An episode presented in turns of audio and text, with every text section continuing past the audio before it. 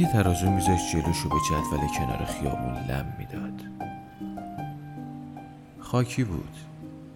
هم لباسش هم دلش. روی تیکه کاغذ نوشته بود هزاری نداری فدای سرت. خودتو وضع کن مهمون من. من مشتری ثابتش بودم. هر روز تو مسیر برگشت به خونه یه هزاری بهش می‌دادم و یه هفتاد کیلو میشنیدم. غلام پسر 17 ساله بود که مچ پای چپش مادرزاد مشکل داشت و سخت می‌تونست راه بره. برای همین با ترازو و هزار تومن هزار تومن پول در می آورد یه روز وقتی رفتم رو ترازو غلام گفت پنجا کیلو.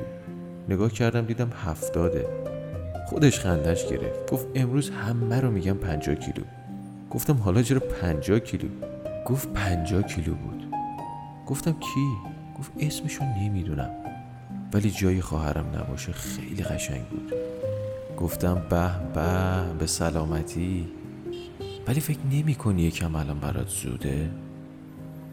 گفت همسن و سالای من بچه دارم گفتم لابد نسل شما زود شروع می‌کنه. گفت شاید نسل شما دیر شروع می‌کنه. دیدم راست میگه. با شرایطی که داشت بیشتر نگرانش بودم تا خوشحال.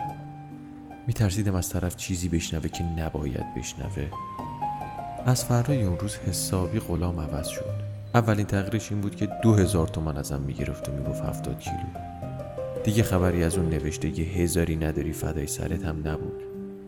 غلام داشت پول جمع می‌کرد تا بره خواستگاری. می‌گفت به ننم گفتم عروس خوشگل نمی‌خوای. ننم گفت کی زن تو میشه آخه؟ منم گفتم سمیه. غلام تو رویاهاش با سمیه آراغ بچهشم گرفته بود. یه روز وقتی داشتم خودم رو وضع می‌کردم غلام با دست به اون سمت خیابون اشاره کرد و گفت خودشه. نگاه کردم دیدم دو تا دختر دارم میان این سمت خیابون. دختری که مانتو و شال و کفششون درآمد یه سال غلام بود.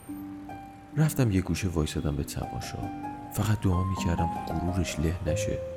تو همین فکرها بودم که دیدم اون دو تا دختر از کنار غلام رد شدن. نه اونا به غلام نگاه کردن و نه غلام به اونا. غلام بلند شد با پای چپی که روی زمین کشیده می‌شد رفت به استقبال. اصا رو از زیر بغل سمیه گرفت و سمیه به شونه غلام تکیه داد. غلام اسای سمیه رو گذاشت روی زمین و دستش رو گرفت و کمکش کرد بره رو ترازو. بعد یه نگاه به من کرد و با خنده گفت از الان همه پنجاه و دو کیلو.